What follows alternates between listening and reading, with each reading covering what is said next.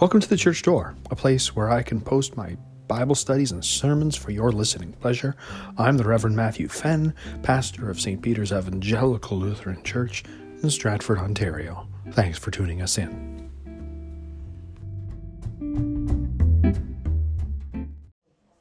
Welcome, everybody, to our Bible class for this morning. 12, that's not bad. Yep, 12 with the theme. Y'all are the apostles of St. Peter's, I guess.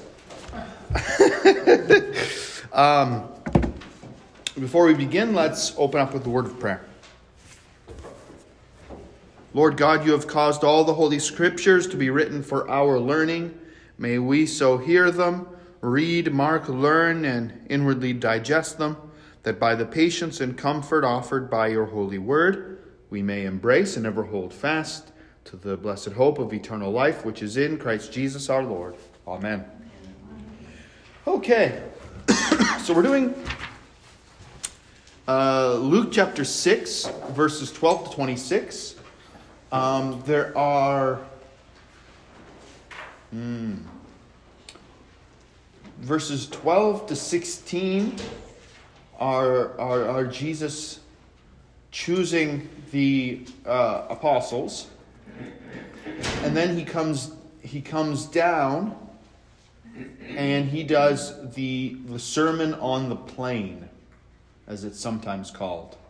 Um, the matthew version is more famous. It's called the sermon on the mount.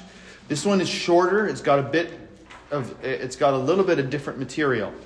Um, Sorry, are they two different events? i think so because one's on a mountain one's on a plain. Yeah. Um, But they're very similar. but they're very similar why would they be similar Same message. Same message. Do preachers preach the same message to different crowds? Absolutely. And that explains why they're slightly different, right? But but still basically the same content, right? So we can see that Jesus thought smarter, not worked um, smarter, not harder, and he had a message, and he probably preached the same message to different towns. And uh, how much you want to bet that by doing preaching the same message and those disciples hearing that same sermon how many times? Do you think that would have helped them remember it later to write it down? right? Um, so, And Um, we need to hear things more than once to remember. absolutely. Yeah. Ab- Absolutely. We absolutely do. Um, so, um, we, we, keep, we keep hearing about God's law and what we're not supposed to do and what we're supposed to do, and we keep not getting the message. And so we need to keep hearing it. we hear the message, just don't act on it. That's right. Um, so we've got, uh, and, and then it starts the sermon on the on the plain, um, and so uh, we'll get the the intro to it today, uh, uh, and next week we'll keep going with with the sermon on the plain. So I'm going to read it here. I'll read it out of uh, the Lexham English Bible. Um, follow along in your ESV or RSV, whatever you might have. Um, and we'll start at verse 12. Now it happened that in these days he went away to the mountain to pray, and was spending the whole night in prayer to God. And when day came, he summoned his disciples and chose from them twelve, whom he also named apostles. Simon, whom he also named Peter, and his brother Andrew, and James and John, and Philip and Bartholomew, and Matthew and Thomas, and James the son of Alphaeus, and Simon, who was called the Zealot, the Zealot, and Judas the son of James, and Judas Iscariot, who became a traitor. And he came down with them and stood on a level place, and a large crowd of his disciples, and a great multitude of people from all, all of Judea and Jerusalem, and the seacoast district of Tyre and Sidon, who came to hear him and to be healed of their diseases, and those who were troubled by unclean spirits were cured. And the whole crowd was seeking to touch him, because power was going out from him and healing them all. And he lifted up his eyes to his disciples and said, Blessed are the poor, because yours is the kingdom of God. Blessed are those who are hungry now, because you will be satisfied. Blessed are those who weep now, because you will laugh. Blessed are you when people hate you, and when they exclude you and revile you, and spurn your name as evil on account of the Son of Man. Rejoice in that day and leap for joy, for behold, your reward is great in heaven. For their fathers used to do the same things to the prophets. But woe to you who are rich, because you have received, your comfort. Woe to you who are satisfied now, because you will be hungry. Woe to you who laugh now, because you will mourn and weep. Woe, woe whenever all people speak well of you, for their fathers used to do the same things to the false prophets. Any thoughts on the on the translation before we move on to the questions? Okay. It's the Beatitudes, isn't it? Yep, the Beatitudes. Yep. Matthew has more Beatitudes. We have four and four. Four Beatitudes, four woes in Luke's version. Woe, a woe being the opposite of a beatitude. so, um, one of our questions will will um, will deal with that. Um, okay. When it, what co- comes into your mind when you hear the word disciple? Does that word carry a positive or negative connotation in our culture today? Start with those two. What do you think of when you think of the word disciple? follower or de- devotee. Devotee, okay, yeah. Anything else come to your mind? A student. A student, yeah. That's what Jesus called Follower, devotee, student. Do you think there's a positive or negative connotation in our culture for disciple? From my perspective, it can be negative if a person is a disciple of a cult leader. Right. Yeah, well, I, I, th- I would tend to think it's mostly negative. People think of disciple, you think of a blind follower, kind of. That's the kind of connotation that it's getting received. Right? Do you think many Christians today see their faith in Jesus as involving discipleship?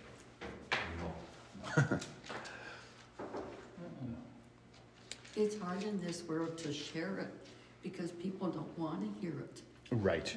And discipleship is more than, than sharing the faith. Discipleship involves being a student of Jesus. It means following him where he goes, it means learning from him. A- a- And a lot of people, would you agree that a lot of people don't want to do that? They don't want to come to church on Sunday or Christmas and Easter only, right? It- They'll say they will leave. right. That's as far as it goes. Yeah. Being a disciple, that means I've got to do something. Yeah, Yep. Does the word discipline not come from the word disciple? Absolutely, it does. And Yep. You're you're living the faith if you're a disciple. Absolutely. That's right.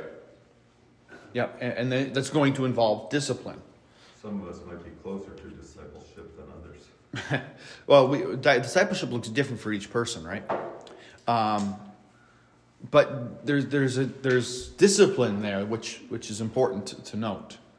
Um, okay, Well, that's kind of a break the ice kind of question to get us thinking about discipleship as we as we get in. Um, if you want to read a good book, the the book on discipleship, it's by a Lutheran, uh, nominally Lutheran, I suppose. Some people would argue that he's not Lutheran. Uh, Dietrich Bonhoeffer.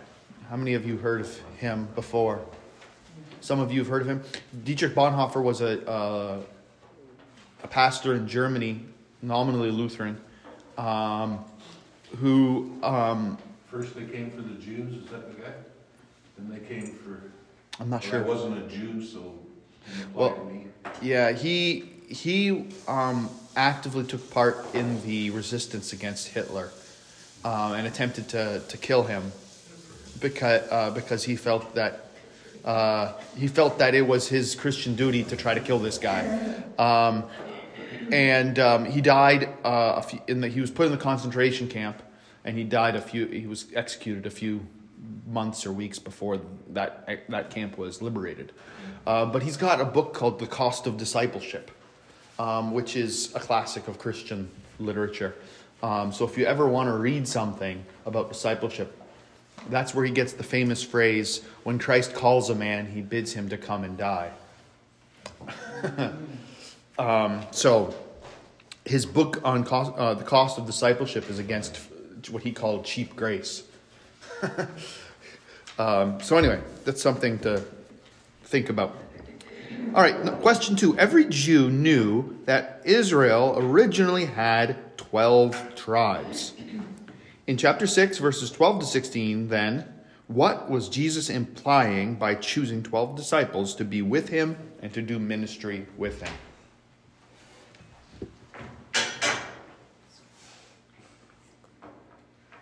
They were gonna be the leaders that had to do, Right. yeah. One to do represent each discipleship. tribe. One to represent But each. is that correct? Or is there one from each? Because there's brothers here, so, so much. No, they're not one from each tribe. No. By this time, there are no there are no twelve. Like re- historically, the twelve tribes are gone. Yeah, they descended off to. Well, defined group. Yeah, there's only one tribe left, and it's the tribe of Judah, because they're called the Jews. They're only from one tribe, maybe two. There might be some people from Benjamin, because the Benjamin was down there. You, you, there's the Jews today are a lot more likely descended from the tribe, the three tribes of. Most of them are going to be from the tribe of Judah. Uh, you're going to have some who are probably descended from Benjamin and and Le, Levi, because the priest there were priests down south. Right? the other nine? The other nine broke away. Remember, after in, Solomon's son, they broke away, and they went. They were the northern tribes, and they worshipped Baal Okay. for three hundred years, and then God sent the Assyrians and wiped them out, all of them. They actually did get eliminated. Um, they were interbred with the. They were interbred with Gentiles, and they became the Samaritans, of which there are two thousand left in in Israel.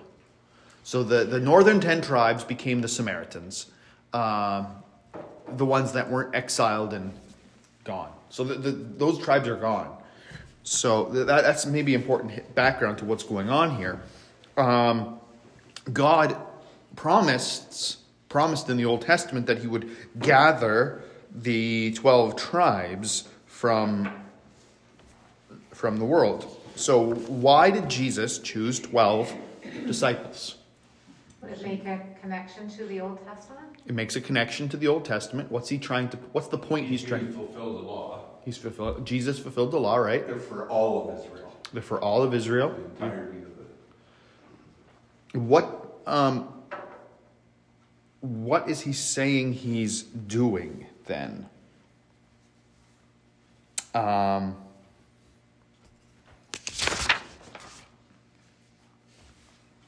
Restoring God's kingdom. there, restoring God's, restoring what? Not God's kingdom. You- You're close, very close. Chosen people. What is he restoring? Think about the number twelve. He's restoring Israel, right? He's restoring Israel. This was the promise that um, the promise in the Old Testament was that the Messiah would come and restore Israel. And the Jews understood that to mean the actual 12 tribes.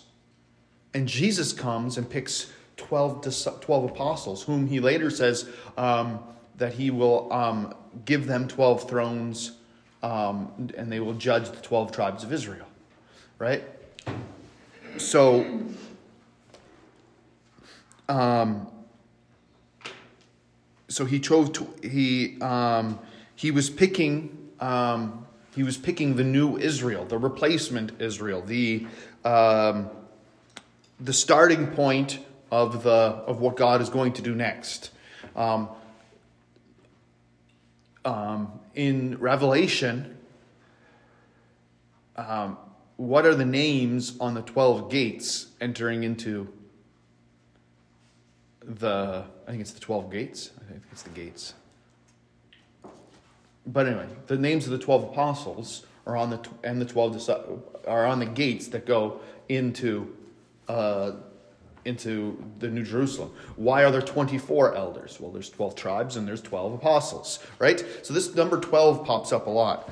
Um, but that's what he's doing. He's, he's, um, if this is the new Israel being, um, being established. Does that make sense? Um, he's fulfilling the scriptures, and it's in a way that nobody expects it, right? Um, what does he? Just another question. What does he do before he makes this decision? Praise. He prays, right? He goes up and spends how long in prayer? The whole night. You think we should be praying before we make major decisions in life? Yeah, it- it's just a, a nice little um, sub point there. Um, okay.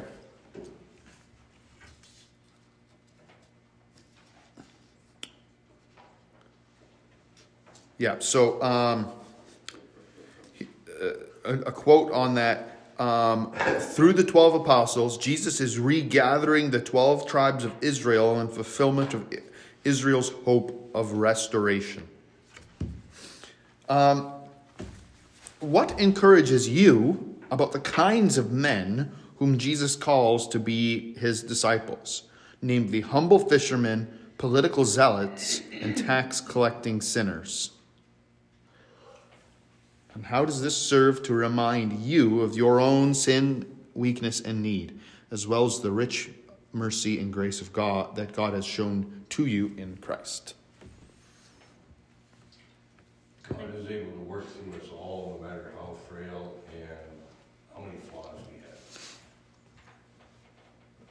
have. Did you ever consider that, that before? That this is such a, a ragtag group of people that, you know, when you look at it, why did they fight amongst themselves all the time? because they're just, they're pulled from every walk of life. You've got a political zealot. Now, you guys know what the, the, the zealots were. They were the people who, who thought that um, the only way to get get Rome out was to pick up a sword and armed resistance. Uh, we'd call them terrorists. So this guy is is either a terrorist or a terrorist sympathizer, right? Um, that's where he, that's that that's what Rome would call him, right? These guys are, you know, the best thing to do is to to to do that. So. Um, and uh, a lot of the commentaries tried to spend the time to um, match up the, the, the different lists of names of the apostles. Um, I didn't realize there were two Judases. Yeah, the other Judas um, is called in Matthew and Mark Thaddeus. Judas, the son of James, is called Thaddeus in Matthew and Mark. That's why. Of, yeah. Matthew is also known as Levi. Yeah, this two name stuff. The two names, yes, it's Yeah. um, yeah. Matthew's also known as Levi. Um, yep, yeah, yep. Simon, um, uh, Nathaniel, and Bartholomew are the same person. Okay. Um, I think that's it. Um, We got some family connections there too. Yes. Brothers. Does- Yeah. Do we have a father-son team? no, Judas, son of James. Which James? Yeah, which James? um, there, there doesn't. Just James. James. There is no James. That's I don't. Uh, it's always Jacob. I don't know where in English we started translating Jacob, Jacob as James, but it's got- it's okay, so it's got a Ja- bunch of it's Jacobs it's Jacob's, and of course it's gonna there's gonna be tons of kids named Jacob in that world because who's Jacob? He's Israel. He's the founder of Israel, Jacob, right? So, So um, James is the anglicized version of Jacob. yeah, How come in the Old Testament you get Jacob? Because it's in a different language. I don't know. I have no idea why why we, we in the New Testament we have James instead of Jacob. But if you look at the Greek, it says Jacob. So James of Jerusalem is actually Jacob of Jerusalem. Yeah, Uh, his Hebrew name is is Jacob. Um, so I don't know why. I don't know where in, in English the tradition of translating the Greek version of J, uh, Jacob as James comes in, but um, James and John are sons of Zebedee. Um, I think Andrew and Peter are brothers. I think James and John are somehow cousins to Jesus, and I forget. Uh, um, there, there is some there is some family, familial connection loosely to Jesus, and I forget how we determine that, but I've heard that many times. All right, so you've got those that group of people. Any other comments about what this says and about how this applies to you? Basically, you don't need saint to be a disciple, Right. but being a disciple can make you a saint. That's, that's, that's right. Yep, I like it. That's that's a very good way to put it. Absolutely. Gotta write that one down. That's right. We'll be quoting you for centuries. That's right. Yeah, and, and um, it shows you that Jesus is not not picking the people whom the world would expect him to, right? Um, and so that, that John, John was, is always referred to as the disciple whom Jesus loved, right? in, in his own gospel, that's what he calls himself. Yes. Right. His own gospel, okay, so. It wasn't it Peter his favorite? Peter is is Peter is the leader of them. Yeah. He's always first. He always spe- he's always speaks first. He's always he's he's First to for yeah he's yeah He's a colorful disciple. he's very impetuous, very um, seat of his pants. That's why Jesus calls him Petros, which means little rock. If I was to translate it um, loosely, I would call him Jesus calls him Rocky. right? Hey, Rocky. You just you know that that tells you a little bit of his personality. At least that, that's how I understand it. Um, I could be off on that, but I think it makes it makes sense. Like he, he- Jesus, I bet you, I, uh, Jesus gives them nicknames. He calls James and John the sons of thunder. you know, so Jesus has a bit of a sense of humor, and I think it can show in his his ni- nicknames for people. Yeah, now, wasn't James though the, the leader or the chairman of the Jerusalem Council? Yes. Yep. Uh, so Peter Peter was the leader of the twelve, but he he um, he doesn't become the leader of the early church. It's it's it's James who, who kind of does. James Jesus' brother though? Um, one of the James is a cousin of Jesus. Yes. Yeah. Um, Jesus James uh, the, the the Jews use the word brother far looser than we do, um, and James and uh, James and what's his name? There's another one. There, there, Jesus is listed as having four brothers. Two of them are explicitly le- mentioned that they're from a different Mary, so they're probably cousins. Um, Lot, who's Abraham's nephew, is always called his brother. Um, so the Jews are a little bit looser in that term, brother, than we than we are. Um, so we're we're not quite sure what the relation is, but we know that because it's brother, he's family of Jesus, likely raised in the same house, um, kind of thing. At the very least, um, there's there's the tradition that um, Joseph was was older than Mary, and he had sons from he was a widower, and he had sons from a from a different marriage, and so they were Jesus' half brothers. Um, there's a tr- other tradition that they're cousins. So those are the two big uh, uh, three big. There's there's and there's the the the third option that they're his full blood brothers, uh, uh, children of Joseph and Mary. Those are the three options. Um, yeah. So The handbook doesn't tell us for sure. no, Luther Luther um, Luther uh, th- thought that they were not his bl- his blood brothers, and, and neither did anybody after the year 300 and before 1500, uh, before 1600.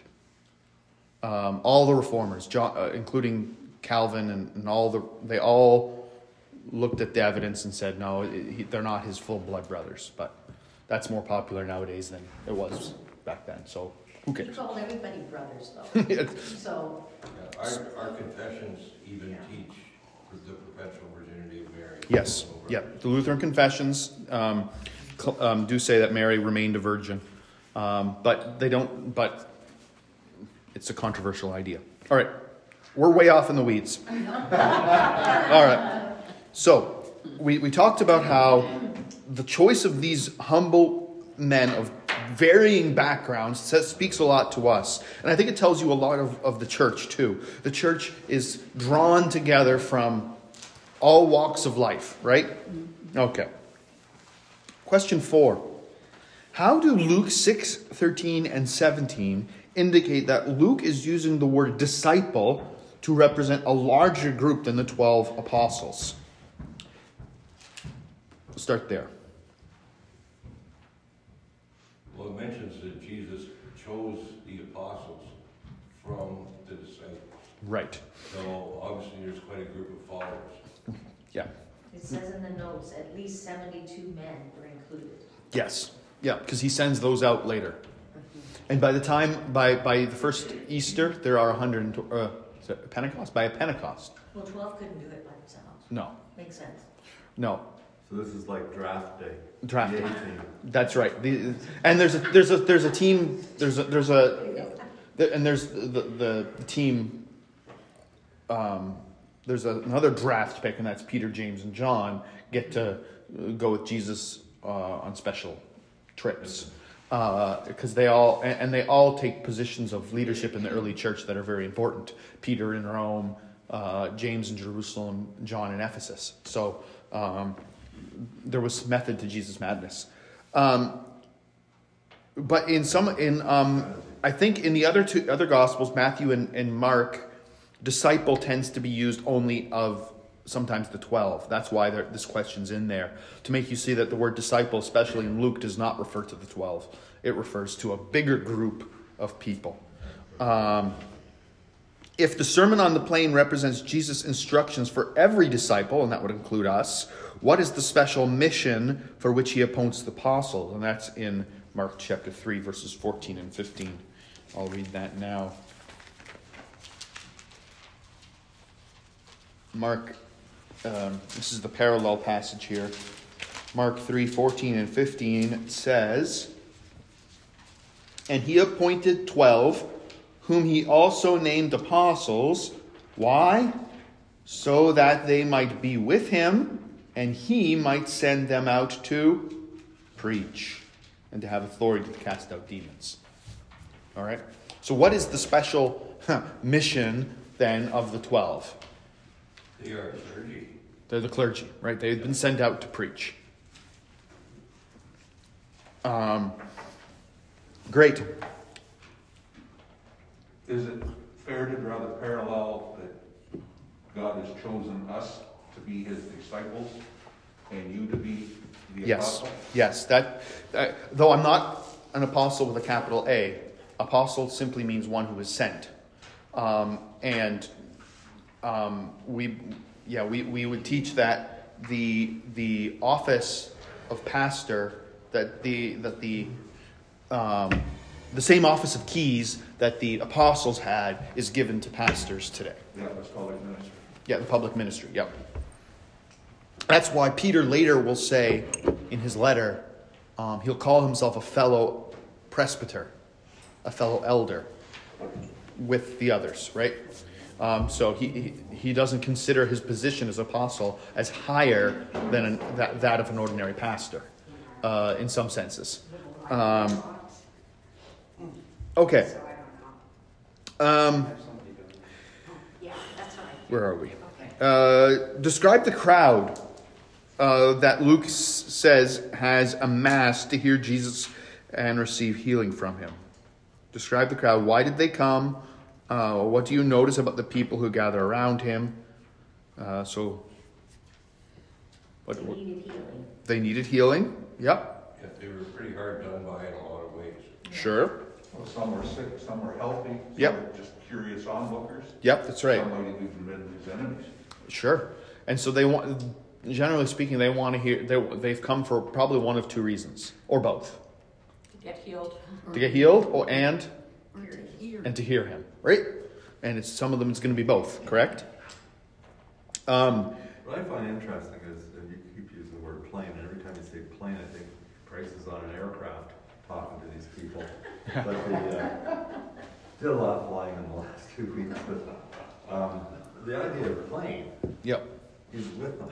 He's not above them. Yep. Yeah. And he's one of them. Yep. That, sure. And they're part of their, their group, right? There's, Yep. there's no who has power and who doesn't here. They're all on the same playing field. So, um, in what ways does Jesus demonstrate his compassion, and what signs does he give to his identity, authority, and power? What's it, so? What's he do?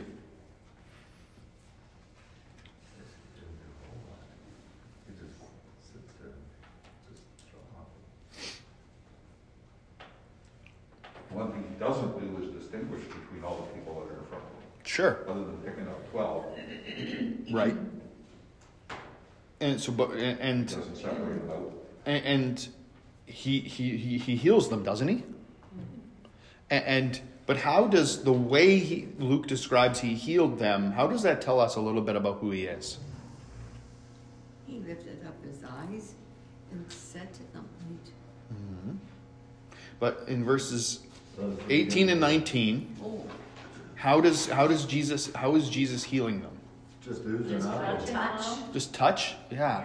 Yeah. Or- And if or they touch him, then the power is coming from him, right? That's right. They're almost radiating from where he doesn't even touch them. Yep. So what does that tell you about who he is? Christ.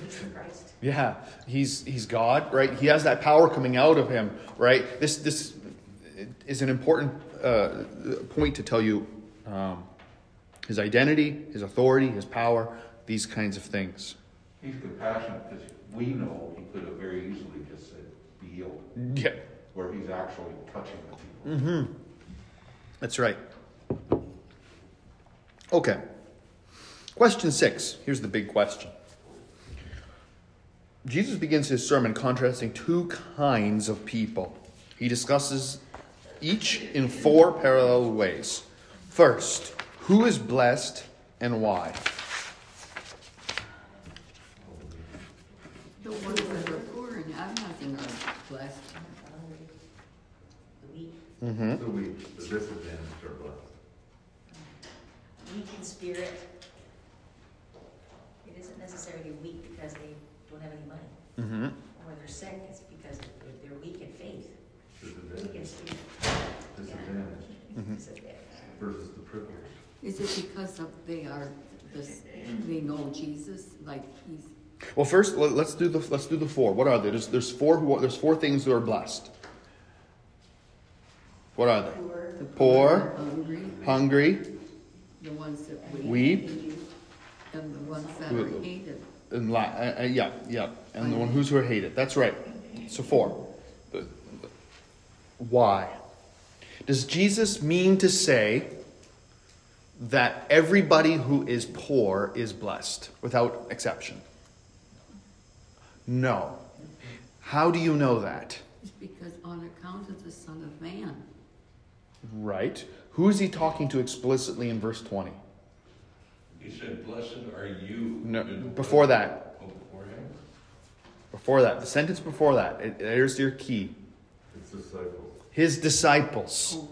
Who's so remember that when he's speaking here.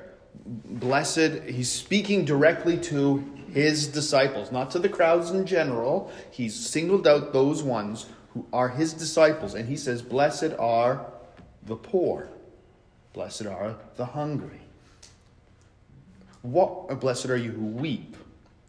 Now, with that in mind, why do you think, in what ways do you think he means They're gonna be in for some hard times. Right. Well, So, true. Is this the A team of disciples, the apostles? No, this is Okay. all of them. All of them. including us. A life of a Christian isn't easy. Right? Uh, are people who. Is it easier for someone to trust God when they have a lot of stuff and everything's going well, or when they have nothing and they're at the end of the rope? We I think pray to God when we have nothing. Right? Easier to look up where you're on flat in your back. Right. So that's that's likely what Jesus is getting at here. If if you have nothing, if you're poor and have nothing, you're more likely to Pray. to pray and to trust in God. If you're um, so so follow that logic. What about um, those who are hungry and who weep? Why are those who weep um, happy now or blessed? He'll call out for comfort and he'll give it to them. Yeah. That's right. And, and um, It says our, um, our reward is great in heaven. mm-hmm, right. And when will they be when will they be blessed? Now or later?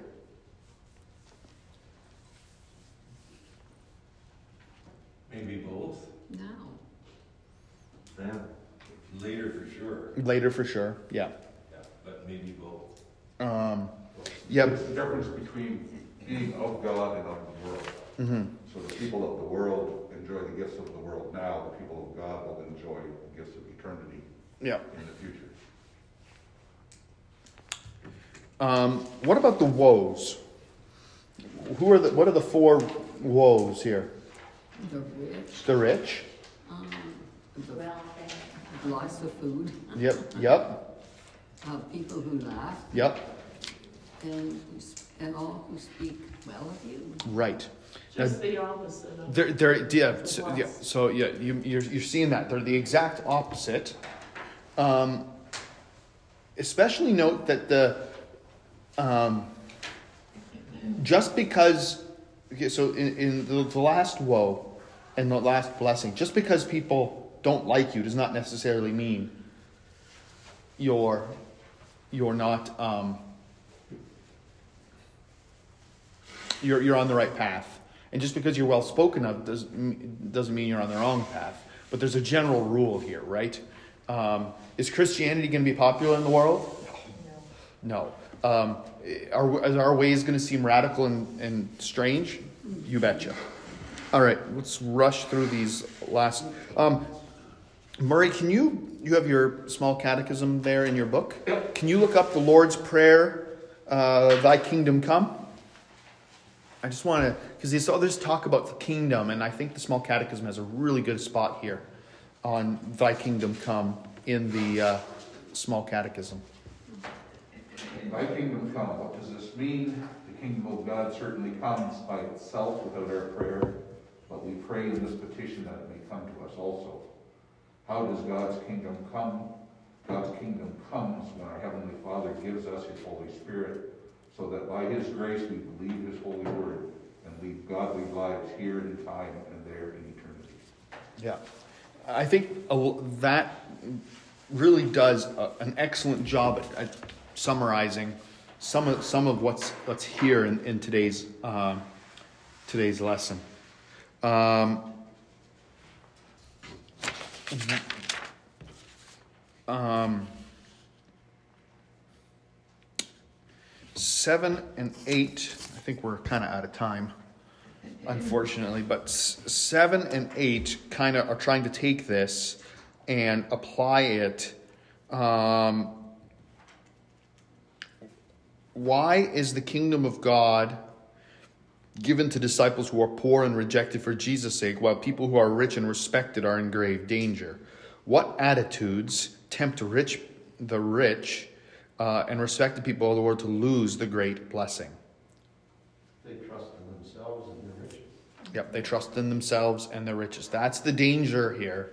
Um, you see that danger um, when warned God warns the Israelites as they're about to enter the promised land. Remember, he says to them, "Now you're going to go into here, and you're going to inhabit cities you didn't build, and you're going to have vineyards you didn't build, and you're going to get fat and lazy."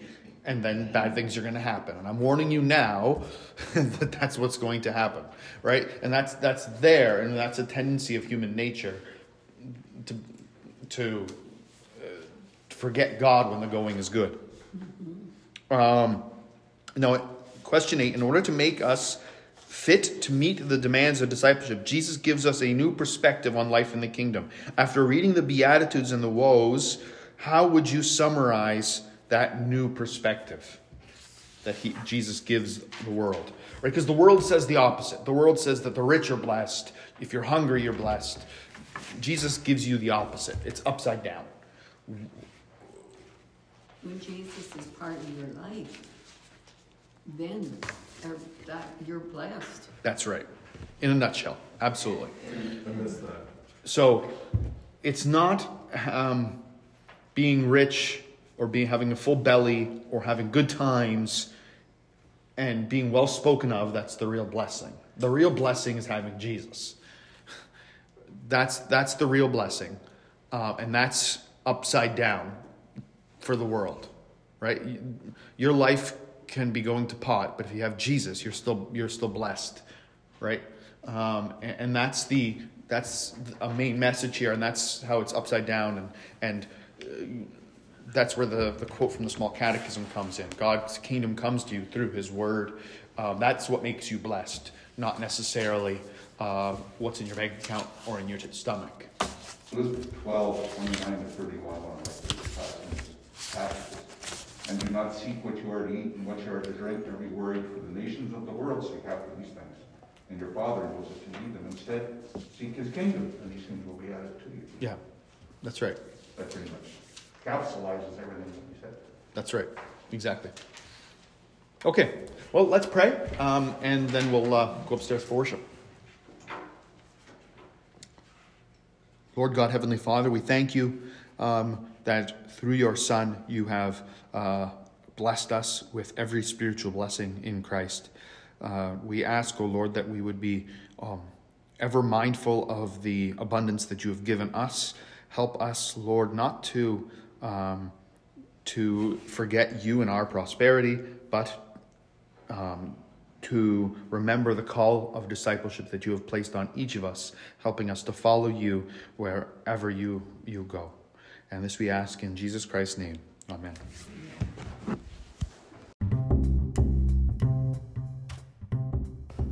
You've been listening to The Church Door.